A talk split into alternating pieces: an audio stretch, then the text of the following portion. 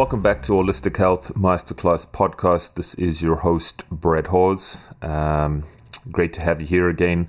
And you'll notice that the schedule has been a little bit off. Um, I'm trying to get podcasts out once a week, but it's proving to be a little bit challenging with everyone working from home, uh, children at home, and so on. Uh, so thanks for sticking with me. Thanks for tuning into today's episode. So I'm very excited. Uh, today's the day that I am officially launching the Community Care Program. So if you've been following me for a while, you would have heard me talk about this program. And I just want to take a couple of minutes to explain what it is. And then you can click the link below in the show notes or visit holistic health live dot com and you can check out all of the detailed information. You know, as we get further into this pandemic and further into the lockdown, um, there's a few things that are becoming quite apparent. Uh, the first is reduced access to healthcare. Okay, so particularly alternative healthcare. Um, you know, you right now cannot, um, most likely cannot go and book an appointment with your naturopath, your functional medicine practitioner, your nutritionist, your chiropractor, and so forth. Now, in addition to that, there's also the other issue of affordability. And I can tell you as someone on the inside, and I've spoken to a lot of my colleagues, uh, we're starting to see that people are cutting back on healthcare. Okay, they're cutting back on nutrition appointments um, and alternative medicine. So really what I'm saying is it's a combination of access to alternative medicine and healthcare and affordability. Okay, and I think what we're going to see moving forward is that group care is going to become a lot more commonplace. And that is what this program is. So I feel that the community care program breaks down a number of barriers. First of all, this is a program that I was going to uh, do in my town. So uh, this town and a couple, couple towns over as well. Uh, I was actually going to roll this out as an in-person program. And of course, um, at that time, everything happened and everything shut down. So um, serendipitously, I was sort of forced to move this online. This program is a shared cost group program that is targeted towards high-risk individuals for coronavirus complications. So um, again, you can read more info on the registration page, but simply put, we know overwhelmingly that the majority of people who are having very severe reactions and who are dying from coronavirus are those who have pre-existing health conditions. These include high blood pressure, heart disease, diabetes, and metabolic syndrome. And that is exactly who the community care program is for. All right. So the idea is that we uh, all get together in a group. I can help you just like I would normally in a one-on-one sitting with people in my clinic. I can help you in a group, but the shared cost means that you can now afford to um, actually access functional medicine and clinical nutrition. So it's a very straightforward program. Um, it's ninety-nine dollars a month. You can uh, sign up uh, right away. You can also leave whenever you want. So there's no contracts, there's nothing binding you. And uh, I'm only taking on fifty people right now. Okay, fifty people is the cutoff uh, because I am really pioneering a model that has not been done anywhere else in an online setting. Okay, so the Cleveland Clinic, um, the N H S in the U K, they are doing these types of programs in person with multiple doctors. Uh, no one, as far as I know, is doing this online. So I only want fifty people. So if you have heart disease, diabetes, high blood pressure, um, all of the above, or metabolic syndrome, or you know someone that has those, uh, you definitely want to share what I'm up to here, because I feel that this is um, not only timely, not only a great uh, of great service and value, I also feel that this is, you're going to start seeing these types of programs more and more, especially if we consider that this pandemic and lockdown might actually drag on for many more months, uh, which means that people themselves are also going to have a lot more financial hardships, right? So I want you to focus on your health. I want you to improve your heart health, your blood sugar, lower your blood pressure, lower your inflammation, get your insulin resistance under control. I want all of those things for you, not only for um, not only to avoid coronavirus complications, just so that you can actually achieve a better level, level of health without paying thousands and thousands of dollars in uh, consulting fees and doctor's visits. Okay, so check out uh, holistic health live dot com, or you can just scroll down in the show notes and click the link. Um, if you see a login there, it means that we have tapped out at our fifty um, people. Okay, so if you have any questions or you want to get in on the group and you don't see that page, please email me at support at holistic health masterclass dot com. Okay, so uh, today's topic, sugar addiction, actually very heavily ties in with what I was just talking about in the community care program. Uh, my guest today is Michael Collins. Um, he is the author of the best-selling book, The Last Resort Sugar Detox Guide. Uh, he runs the website sugar addiction dot com, and uh, he also is uh, the host of the Quit Sugar Summit, which is coming up on April twenty-seventh. Um, we get into a number of very interesting uh, discussions around sugar addiction. And, you know, if you are a longtime listener or you've been in the health and wellness field for a while, you might be going, oh, well, sugar addiction, we've kind of heard it before. Um, I would encourage you to give today's episode a listen, because we get into some things that you probably have not thought of before. Uh, things like, you know, is sugar the gateway drug, quote unquote, that leads to other addictions? We talk about things like mapping neural pathways and what that means in the long run. We also talk about uh, keto flu, right, which is interesting in light of sugar addiction. Uh, we look at, we talk fairly extensively actually about children, and we offer some Uh, real-world solutions uh, in terms of how to manage sugar addiction, how to break through it. And of course, uh, Michael has graciously offered um, you know, a lot of free resources on his website. His book is free on Amazon. Uh, so I think that after listening to this, um, you you know you, you're not going to be left hanging. Like you will, you're actually going to have some good tools to walk away with. Um, I would encourage you, you know, especially with everything that's going on right now. Um, you know, a lot of people are turning to sugar, to carbohydrates um, as a sort of crutch, a bit of an emotional support uh, in terms of food. And, you know, um, as you heard me say uh, previously, th- this is really bad in terms of Uh, coronavirus and what we're dealing with right now. So um, if there's one thing you can do to really support your health right now and um, improve your immune system, improve your metabolism, improve uh, a lot of other things, your gut microbiome, um, quitting sugar, or at least really, really cutting it back and focusing on natural sugars, um, you know, maple syrup, honey, uh, maybe stevia, um, and so on. Uh, just focusing on natural sugars and fruits uh, instead of going for the real refined sugars, the baked goods, the muffins, the cookies, and so on. Okay, so that's it from my side. Um, as always, if you enjoyed today's episode, please consider uh, sharing this with your friends, your family, your community, um, leaving us a review, subscribing to the show, uh, whatever you can do to um, keep the show going. And uh, yeah, please welcome to the show, Michael Collins.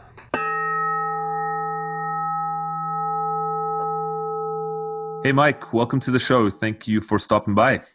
Thanks for having me. I really appreciate it.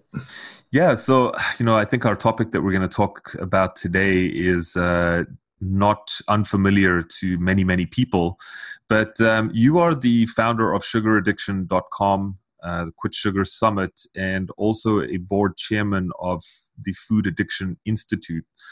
Um, you have quite an interesting story. So I think that it would be uh, a I would like to just hear your story and how you came to do what you do. Sure. I've got the what, what I call the podcast version, which is a, a shortened version. It usually brings up more questions than it answers, but uh, the short version really is I was, you know, grew up a regular kid, uh, what I thought, and uh, you know, sugar everywhere. My mother was a sugar junkie, my favorite sugar junkie. And she really thought sugar was love for everyone. And so we had it all over the house. She had a stash. We knew where it was. Um, you know, we, we had unfettered access, Brett, to the, sh- to the uh, sugar bowl. In other words, we could put as much sugar with not even, they didn't even like question it really or chastise us in any way. So if we didn't have a quarter or half inch of sugar to scrape up out of the milk after the cereal, we didn't put enough sugar on it. And, uh, you know, Kool-Aid with three times the sugar and uh, of the recipe. And We had, uh, we used to eat bread and butter and sugar sandwiches. It's a, it was amazing, really. And wow. there, there's, there's actually a great YouTube video, which kind of parallels my story in a lot of ways, by Eric Clapton talking about bread and butter and sugar sandwiches. And Ed Bradley from sixty minutes, the news magazine, says to him, so this, uh, they're sitting in his seven million dollars Antigua treatment center, right? And he says to him, so this addiction thing, Eric, all started with heroin. He said, no, Ed, it started with sugar. And it really, he said, I, I would do anything to change my state. I was eating bread and butter and sugar sandwiches at five years old, six years old, to change my state. And I didn't know as a kid. I don't think anyone knows. This is one of my main messages. So uh, I was changing how I felt, right? And so thirteen or fourteen rolls around, I run into beer and pot and everything. And that story lasts for another fourteen years. And I got sober at twenty-eight. And basically, like most people in, in, in recovery programs, I returned to sugar. I can't, mm. went back to sugar. I substituted, as they say in the lexicon, one drug for another. And I'm a thin guy, and I gained uh, twenty pounds really quickly. My face broke out in acne. I was anxious. And, you know, here I was, quote unquote, getting off hard drugs. And my fellows around the recovery, they were gaining, not the freshman fifteen like you gain in college, but they were gaining fifty pounds in, in a year really fast and getting diabetes diagnosis. So I wanted to get healthy, and I started studying that. And I ran across a book called Sugar Blues. And Sugar Blues was written in the seventies, updated in the eighties, was written by a, a guy who was eventually married Gloria Swanson, the famous movie star, and they helped okay. promote this book. Yeah, yeah, it was really, and he was at a party one time, and they, uh, um, he hears a voice from behind him saying, I wouldn't have that stuff in my house, let alone my body. And he was putting two lumps of sugar in his coffee, and he turns around, and there's Gloria Swanson. And so anyway, they get married, and they promote it. And I just love that story. The book that he wrote, it was about the history lesson of how we went from almost no sugar in the early days of England growing its empire and the slave trade and the sugar trade and everything to it being a normal, natural commodity all over the world. I mean, El Chapo, uh, the great drug kingpin, had nothing on the British Empire and the growth that they had around sugar and the cash cow that that became as an addictive substance, you know. Mm-hmm, mm-hmm. And so basically, I, I talked my wife at the time into, you know, after I got off the sugar myself, uh, into having two kids, no, no sugar, no flour, no caffeine in the womb uh, while she was pregnant or till they were about six years old. And after that, about once a once a once a month in the birthday parties and stuff, but we never had sugar at home. So, and yeah. then I went on to have a regular life and basically businesses and stuff. And I I picked up the domain name sugar addiction dot com about a decade ago, and started uh, disseminating information. And but it wasn't until about two or three years ago where I really figured out that people need a lot more support, both in community and in coaching, to get through this, because people were not successful with just the information. Heck, you can get it online everywhere, but people can't seem to get it, get off the stuff, you know? So anyway, that's the short version. That's how I got here. And yeah, no. And, and I think, um, you know, let's, let's sort of circle back to a lot of those points and, and, yeah. um, talk about them, because, you know, uh, the, the, The Eric Clapton story is very interesting, right? You know, mm-hmm. people often question um, whether sugar addiction is real. And I think when you sort of roll the clock back, you know, as far as I understand, at the turn of the previous century, so um, eighteen ninety-nine, sorry, nineteen, yeah, eighteen ninety-nine going into um, nineteen hundred, people were eating about maybe five pounds a year of sugar, right. and, exactly. and at, the, at, at the most, right? Yeah. Now, the last time I checked, it was about one hundred forty-five pounds yeah. uh, of sugar per year per person. So, you know, um, is sugar addiction real, first of all? I mean, obviously, we're eating more of it. And if it is real, is it the sort of gateway drug to other addictions? Yeah, see, that's the that's, like I said, part of the message that I think, uh, I don't know, God or the universe or whoever, whatever your belief system put in my brain while I was getting sober back then.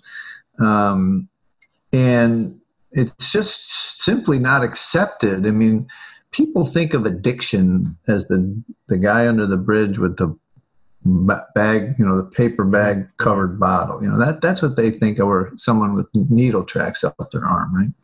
And so there is a stigmatization or stigma that the substance use disorder folks have been fighting for two or three decades and now having some success. And the bottom line is, is that the last five years, the brain science has exploded, right? Now, there's anecdotal evidence of this in twelve-step recovery, uh, food stuff and whatever, but it wasn't until the last five years that the brain science really truly exploded to understand that alcohol and cocaine, or alcohol and drugs, hit the same brain reward systems that sugar does, okay? Mm-hmm. And fructose in particular. And it's the limbic brain, and basically hijacks your, your brain Um, to get you dopamine, serotonin, norepinephrine, GABA, and even your adrenals are uh, uh, hijacked, literally hijacked. And, you know, you have a very small percentage of your, your frontal cort, you know, your frontal lobe where you're, you're actually trying to rationally stop this process. Like you say, I'm going to quit tomorrow, and then you don't. And you mm-hmm. quit tomorrow, and then you don't. And these are all definitions of addiction, right? And addiction... Uh, now we know is a brain reward issue, right? It's like, you're not like getting high on the cocaine. You're not getting high on the alcohol. You're not getting high on the sugar. What you're getting high at is the manual manipulation of your brain reward systems via a substance. Okay. Mm-hmm. And so when you look at it and you understand that you take a little bit of heroin, you take a little bit of alcohol, you take a little bit of whatever drug you're taking, but we are pounding, as you just mentioned, you know, seventeen to thirty teaspoons a day through our body. So the the addiction becomes dose dependent, right? And the idea that it's not a psychoactive drug that lifts your mood a little bit is just ridiculous, because anyone who's come from the other side, who's gone, who had a problem and, and actually quit and has now any period of abstinence from sugar. A crazy thing happened to me, Brad. I I didn't go public with this, my drug addiction recovery stuff, till about two years ago, right? Mm. And I started to get this flood in my practice of recovering alcoholics, drug addicts, people who had been sober five, ten, fifteen years. And to a man, to a woman, every single one of them said that quitting sugar was harder than their original recovery of quitting drugs and alcohol. Yeah, yeah, I, and I've I've heard that before. I've heard that before so many times. Yeah, um, it's uh, you know, as a nutritionist, you're you're oftentimes putting people on somewhat restrictive diets. You know, so let's sure. for, like Candida is a, is a good example. You know, so Candida feeds on sugar. So you you also got to tell people that they got to cut the gluten out. They got to cut the dairy out. And people will say, you know, gluten was hard, dairy was hard, but sugar, it's mm. there. It stays with you. And from my understanding as well, you know, it also Uh, the, the longer you keep eating, right? So it's kind of like, um, uh, let me reframe it differently. You know, you you smoke your first cigarette and then you kind of like, well, it didn't feel that great. You know, it's one cigarette and you kind of leave it. And then you smoke the second one and it's like, oh, okay, I'm kind of getting used to that. And then it's the third one, the fourth one. Next thing you know, you're smoking a pack a day. It's mm-hmm. the same thing with any type of, you know, whether it's sugar addiction, whether it's alcohol, any kind of drug. But my understanding is that the longer you do it, the more, I guess, ingrained those neural pathways become as well. Which, which you know, in, really in short, what I'm saying is the longer you carry on, the harder it becomes to uh, absolutely stop, right. Um, yeah, and the and the heavier your habit, for sure. Yeah, and the, like you say, the longer if you're. Like we have an epidemic of obese three to five year olds. Okay. So now if you're that young and every worry, fear, anxiety, uh, anything in your, you know, any negative emotion you quell or your parents help you quell by ingesting sugar, like you said, you're building up, you're grooving a neural pathway that says worry, sugar. Uh, fear, sugar. Scared, sugar. Uh, upset, sugar. And so you literally have this pattern that, because this stuff is almost free and ubiquitous, you can get it anywhere, just open your cupboard. And, you know, you, you end up using that to manage your emotions day in and day out, mm-hmm. not to mention previous traumas that you keep tamping down with it.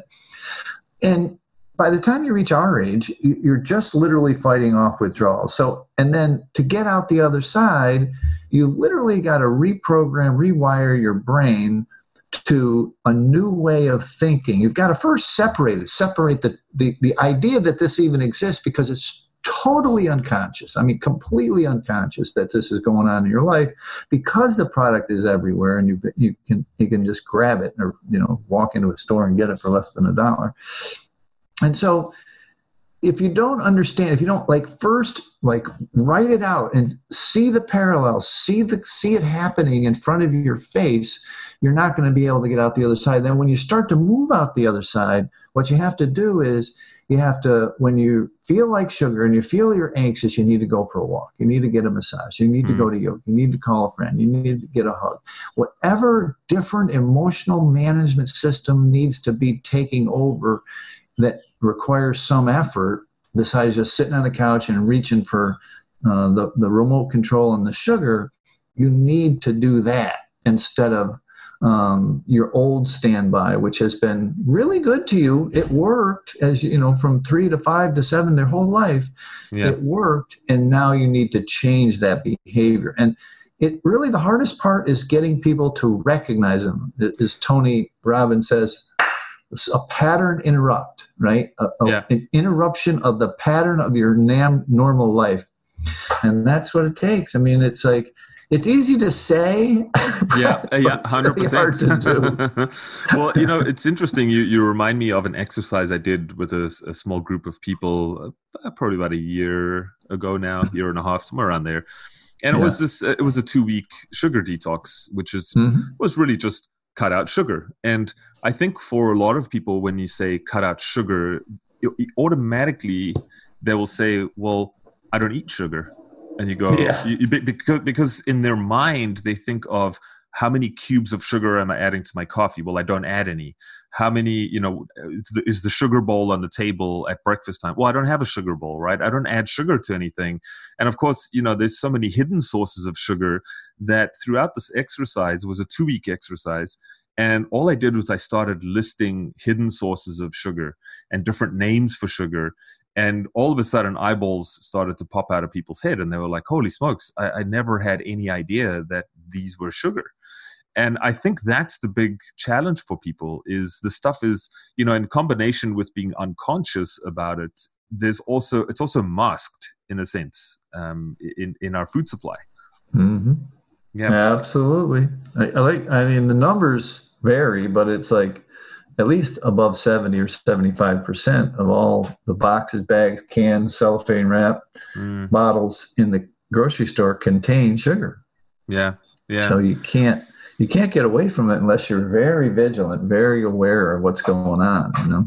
Yeah. So, um, a couple of things just to come back to, to, to some things, you know, um, we'll talk about withdrawals in a second, but sure. you spoke about children. And, and I mm. think this would be very useful for people because I have a young son and, you know, he's a bit of a carb monster. Uh, we feed him like super clean food. It's really good.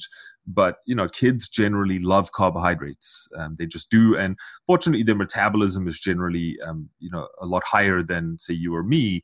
So they can, if they are active, they can generally burn things off. But I want to look at this through the lens more of those that neural pathway patterning and that sort of like setting yourself up for addiction, perhaps in the future. So what can parents do to, I mean, how did you do it? How did you raise your children in a no sugar or a sugar reduced environment? Yeah, I, I find that I need to break this uh, down into two sections, right? And that what happens, what we did is they never had sugar. So then we have, you have, we all have one hundred ten percent control of the food supply of our children until they're four or five years old at the very minimum. Uh, probably a lot longer uh, but then the it, some other issues come into play, which I'll get into in the second half of it. But I'm kind of, because of what I've been through in the last decade, I'm starting to understand that this is the movement that I need to, uh, the fastest thing we ever did on Facebook was sugar-free kids. It, it just exploded right away. Hmm. It, because people are interested in this topic, because exactly what we've discussed about neural pathways. So uh, if you can go, I mean, the first thousand days, it's all proven. Uh, there's a study out or a uh, announcement out recently, a cooperation between the American Pediatric Dental Association, the American Pediatric Association of Pediatricians, the American Heart Association, and I always forget the fourth one, but through the Robert Wood Johnson Foundation, which is one of the largest nonprofits in the world, where they all cooperated and said that children between zero and five should have zero, not any, not a little, sugar-sweetened beverages, okay? Hmm. Amazing collaboration for the first time in history of any kind of men, medical groups like that, right? And so that's the first section. If you don't give it to them, my kids didn't even know what it was, right? They would build the, like blocks in the grocery store. They they thought they were colored blocks. They didn't know what it was. As opposed to the kid reaching and screaming his head off when he can't even talk trying to get to that candy, right? Um, which we've all seen many times in the grocery store. Mm-hmm. And the second part of it is children who've already been exposed, okay? So if they're already involved in sugar, and they've had it from whatever. Um, and I want to mention that in both segments, this is a difficult thing to do because you're going to have your grandparents and your yeah. uh, friends yeah. and your schools and your uh, friends' parents. Everyone is going to think, quote unquote, you are depriving your children of something, which is total bunk because I've lived it. I know it's not true. My children never thought they were deprived and today don't have a draw to that product. And so the set when you're when you're already kids have already had sugar, then you just need to be completely open and honest. And I'm going to say a little trick in my business and in the world is that I am not above manipulating parents to get off this stuff first, simply because just like the uh, airlines say, you need to put your own oxygen mask mm-hmm. on first. Mm-hmm. Kids are smart. They know exactly what you're doing. There's no do as I say and don't do as I do. My mother had a stash. She really believed we didn't know where it was, you know? And right? She really believed it. She thought she had it well hidden, right? And so, and you cannot be like uh, n- not involved. And then that opens the door for this huge level of transparency. And a quick story about a, one of my coaches, her daughter's nine. Her mother owns a bakery, no exaggeration, her grandmother, who is not on board with this idea, okay, and still, and, you know, the poor child is torn a little bit, right? But now she's to the point where she's a little evangelist, right? She's like, you know, they start to talk openly when they come back from the birthday parties. Mommy, I have a tummy ache, and says, well, it's probably from the sugar. And though, And so now she's turning her grandmother down for these things, right? Mm. And so it's it's it's very real if you're open and honest with your kids and willing to be the leader in the family. Yeah, and that I mean I, I one hundred percent agree with you. Um, one hundred percent agree with you that, you know, obviously if parents are sneaking cookies and Twinkies and trying to keep the kids off that stuff, it's it's just not going to fly um, yeah. for reasons that you've said. And, um, you know, personally, uh, I find it very, very challenging when your kid wants something, right? Whatever that is, you know, they just, they have their favorite foods. And, you know, we at home are very, very good about, we don't have any sugar um, per se, but, you know, things like maple syrup, for example, that's our sort of, you know, sweetener of choice, um, honey occasionally as well. But, you know, just when when the kids want it, they want it, you know, and, and so so how do you sort of break through that barrier, you know, because it's really difficult for a parent to just sit there and butt heads with their kid all day long. Um, you know, it's not a, not a fun time. Uh, let's put it that way. Have you seen in kids? So first of all, I mean, hey, what can we do? And then have you seen that kids respond in the same way as adults, where maybe if they haven't had it for four or five days or a week or two weeks, they all of a sudden start forgetting about it? Oh, absolutely. They, yeah. I mean, like we said before, I mean, the neural pathways change rapidly in kids, you know, they, they, they can be substituting play or whatever. Um, your question's a good one. And each time it's really, I don't want to, I, I don't, please, uh, audience, do not take this as, you know, me shaming anyone or whatever. But the, the bottom line is that the substitute has always been that give in to them, right? Yeah. Instead of when they're crying or upset uh, and you're busy, to give them a cookie um, is instead of getting down on their level and giving them a hug and say, what's up and whatever. When they have that tantrum, and, and the tantrum you'll find is not, it's not really related to that they're upset. It's that they're, they really want a shot of dopamine and they don't know it. Exactly. They don't know, they don't yeah. know how to say it. They want to feel better and they don't know how to say it. They don't have the words or even the the, the maturity to understand that. Mm-hmm. So you have to get down on their level, give them a hug and say, look, we've, you know, we just, mommy doesn't do it anymore. Daddy doesn't do it anymore. We can't. It's it's probably not good for you. We'll have it a little bit on treat, you know, on, on, at your friend's birthday party, but sugar is just not going to be something we're going to do around the house.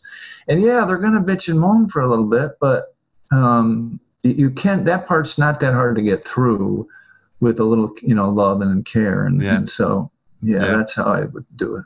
Okay.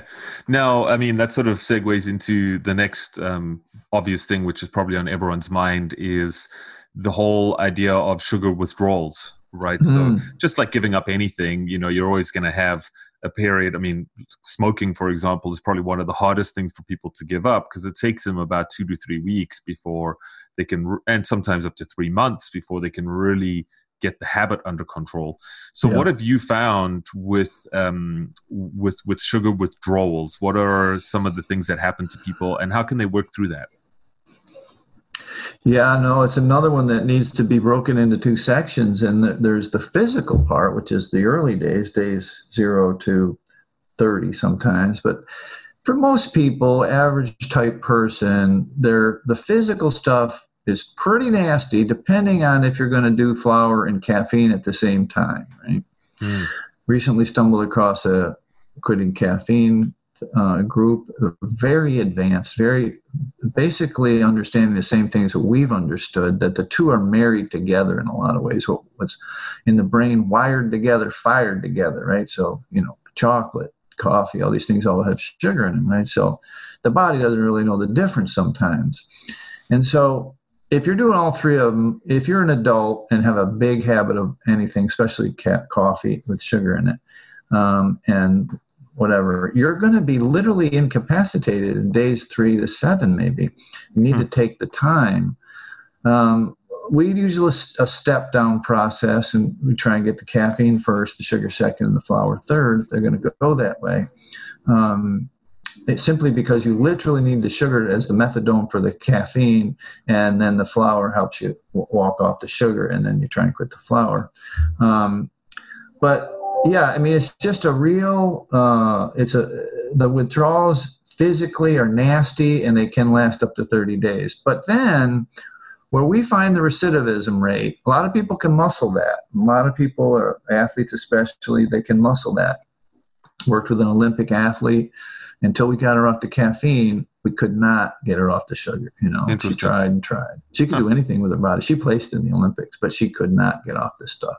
Interesting. And so, yeah, I mean, it's it, and then from days thirty to three sixty-five, that's when the mental game kicks in. That's when the you know, if everything's going perfect in your life, it's a little easier. But then when a little stressor comes up or something goes on.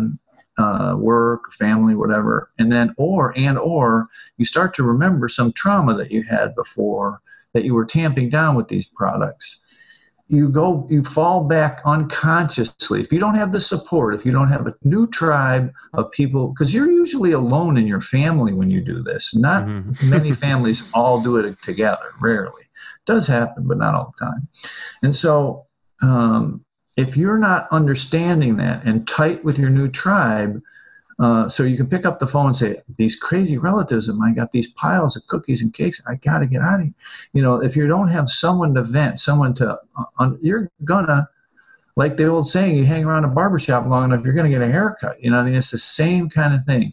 You've got to have a new tribe, and you've got to walk through that first year with support, because otherwise, left alone, it's just too invasive, too um, enculturated into our society that sugar is everywhere with everything. And people are herd animals. They feel left out if they're not part of it. You know, they feel not part of the celebration when they have to say no, no, no, no, no. You know, they, they finally say yes. And so it's tough, you know. Mm-hmm. The, and this is scientific lore. Now, you've heard it a hundred times where someone will lose all the weight, usually by restricting or, you know, eliminating flour and sugar, and then in the first year gain it all back and then some. And so these are the precautions you need to take, both physical and emotional and mental, in the in the second half of the the process. Mm-hmm. Well, and I think it's like that with any type of of addiction. You know, I mean that that that's just the sort of pathway or the roadmap, if you will, uh, for overcoming any addiction. And I think you're pretty spot on. You know, I mean, if you don't have a good support network, and or your family is a hundred percent behind you, it's going to be very difficult to follow through. Um, you know, and, and to not relapse. Um, but something, you know, you jog my memory a little bit here, or got me thinking about something. And, you know, a lot of people now are going on uh, ketogenic diets or very, very low carb diets. And you sort of hear these horror stories in the first like two or three weeks where people are just completely out the window um, because of the, of, of whatever it is. I mean, you're literally switching from carbohydrate as the primary fuel to fat as the primary fuel. And there's, I mean, absolutely there's going to be an adaptation stage, but how do you feel sugar um, ties into that? Well, the common lexicon for it is called the keto flu, right? And if you just like compare the symptoms of the keto flu and sugar addiction withdrawal, they're the same. So basically, You're, you're, you're in sugar withdrawals is what's happening. Um, and you're going from a sugar burner to a fat burner, as you mentioned. And so, but there's more to it. There's really a lot more to it, in that I had a guy came to me, um, had lost one hundred pounds on keto over a two-year period. He'd been back and forth trying to sustain the keto diet. He had, he could do everything on the keto diet, everything. He was really good and very, very diligent, until, except for the sugar. And that was always his Achilles heel. Huh. And it took us, uh, he had another sixty pounds to lose, you know, and, and it took us uh, about a month to figure out that this relationship they had with this woman for fifteen years or something, every time there was an upset in that, that he would use sugar. And he eventually uh, separated and and and understood that it was an, and plus he was like, both his parents had died in that year and stuff, so he was dealing with a lot of stuff in that, you know.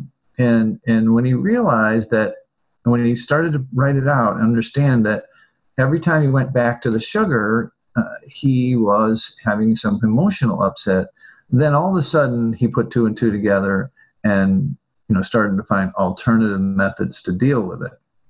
So it's very, you know, uh, one thing I do like about the ketogenic folks is that they're very uh, analytical, a lot of them, and they have crowdsourced the information of people attempting this.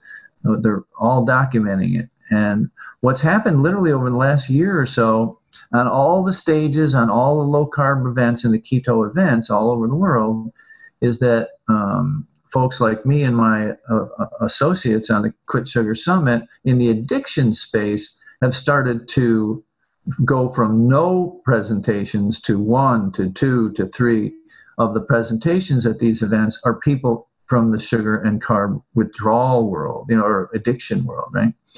And so it's amazing that they are adopting the understanding, because here they are preaching the keto stuff, except they can't get people to do completely do it. because they're addicted to sugar. So yeah, you know, that, that that is really, really interesting, actually. I'd never r- sort of looked at it that way because, you know, you're right. Like there's a lot of people, um, the theory is very sound, you know, so cut back on the carbohydrates or go right. low carb or go no carb and, you know, you'll switch to fat burning mode and you'll lose weight and off you go. But I think that very few people are talking about how sugar addiction ties into that. So yeah, you definitely got me thinking about something different there. Um, and, you know, really what it boils down to is you're, you're, it's a, it's a major barrier to changing people's behavior. If you, if you really want to look at it that way, you know, it's, right. um, yeah, whether you want to talk about the physical or the emotional side of things. But so another, another quick question for you. Um, do you think that it's possible, you know, oftentimes you'll find uh, people with addiction, uh, they'll have multiple addictions, right? So it's, it's, you know, we've got sugar and then we also smoke cigarettes and then it's also caffeine and maybe we drink too much or whatever. Do, do you think that it's possible to break the other addictions without breaking sugar? Mm, wow. That's a, that's no one's ever asked me. That's a good question. Um, maybe you don't have an answer. It's just maybe something to think about, right? Yeah, no, I, I, I have a speculation. I, I do actually probably have an answer. Um, uh, I personally, it's probably maybe the first, it might be the second, but I think it's the first time I've ever um, talked about this is, you know, I, I really believe flour, sugar, and caffeine are most probably responsible for upwards of ninety percent of all malady, all human maladies, and what appears to be aging um, uh, around the world. And I think a lot of the science is beginning to bear that out. You know? I, I would agree. Yeah, I would it's, agree. It's, these are things that now science is saying.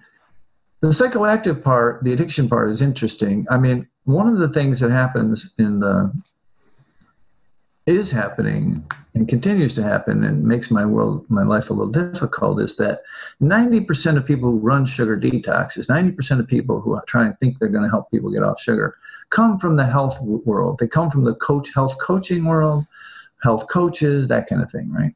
Mm-hmm. And so they get you ramped up for seven days, ten days, twenty-one days, twenty-eight days, thirty days, some kind of challenge, and then they leave you hanging. You yeah, yeah. And guilty, so, guilty. yeah, right. So they're like, they and they don't cover this addiction thing. And now, like I mentioned, with the evolution of the low carb events and low carb, their acceptance level. Um, one of your countrymen who should get on this podcast, a guy named Robert Cyres, down in Florida. He's a bariatric surgeon who will not do the operation unless you understand exactly what we're talking about and the emotional management of carbohydrates. Wow. Got an amazing YouTube channel. I shouldn't be, but he, you know, he's from South Africa. You guys would get along famously. Is awesome. It, yeah, we'll, we'll make that this, connection. yeah, someone, uh, I'll, I'll make an introduction and emails if you want. That'd and so, but but basically, he's got, he's one of the ones that they're allow not allowing because he would they would. You know, they want him on there anyway to talk about this addiction part, you know. And I, I really believe that uh, the sugar is the gateway, the caffeine is the gateway because we're changing our states. And some folks get to the point where, like I did, that's not powerful enough. That wouldn't sugar wouldn't get me to talk to girls, okay, at fourteen, fifteen years old, mm-hmm. would not get me. But beer would. Yeah. So I had a pattern of understanding that, in, and it was in my family and for generations, that I could change my state and it would be a beneficial thing, right?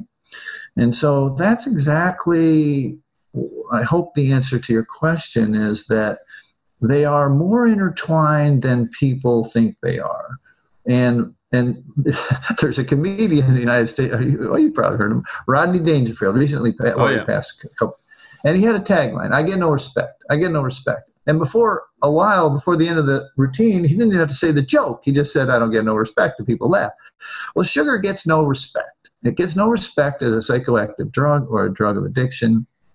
Whereas when you look at the obesity rate and you look at the high fructose corn syrup entering the diet, diet in the seventies and eighties, and you look at the obesity numbers going up, and that's just the other side of the equation, the health side. That's mm-hmm. not including the addiction side, the brain side, right? Um, you gotta you gotta draw conclusions that are a symptom of this disease, which is denial, right? Where you can obviously see a crack addict or an alcohol addict wrecking cars and ruining his life. But in since nineteen seventy or nineteen eighty, we've seen people's body sizes grow to unfathomable re- weights. And I don't know how old you are, but when I was a kid, there were no, there was no, in a high school of three thousand, there was only one or two obese people, right? Yeah, I I, I would agree. Uh, yeah. Same, so same I'm here, just, yeah. I mean, I, I know I sound soapboxy, I know it, but you got to realize if you just spend five minutes in my inbox, five minutes in my messenger, how much pain this these substances are causing in the world, then you would, you know, people would, hopefully, it's hard to break through denial because you feel like everyone else is doing it, okay? And they seem to be doing it successfully.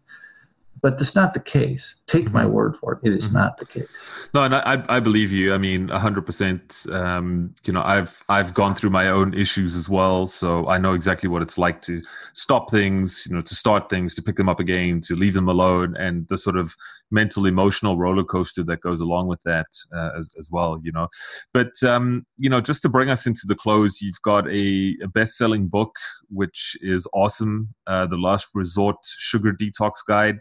Uh, perhaps maybe just share the, the sort of highlights of that book or or maybe the elevator um, uh, synopsis of that book.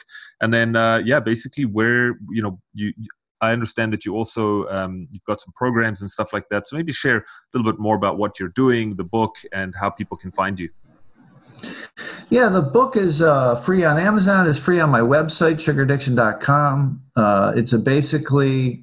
Um, When I sell, well, I still sell, you can buy, the, that's a digital part. If you you can mm-hmm. get a paperback, you got to pay for it on Amazon. Mm-hmm. But um, yeah, I mean, it's it's my story and basically how we walk out of it and through the stuff that we're talking about here. It's not a diet plan. It's not, there's no exercise involved. It's really about rehabbing your brain and rehabbing your brain chemicals so that you're, um, you know, uh, you're successful in, in your venture to quit sugar. And uh, we do the Quit Sugar Summit every year, um, which is coming up right now. I don't know when this will go out, but um, it, it's a, all the experts from around the world. This will be our fifth year, and we have all the experts, and it's a really cool, cool event. But on the website, sugar addiction dot com, you'll find a thirty-day challenge. And the thirty-day challenge is uh, – we get together for thirty days. You get a, a forty-five. We have forty-five hundred people in a private Facebook group.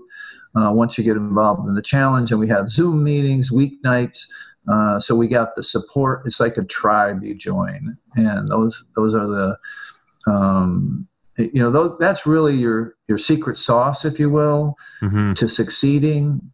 I find that most people that are succeeding are pioneers in their own world, in their own life, in athletics, in job, and career, and business, and, and family.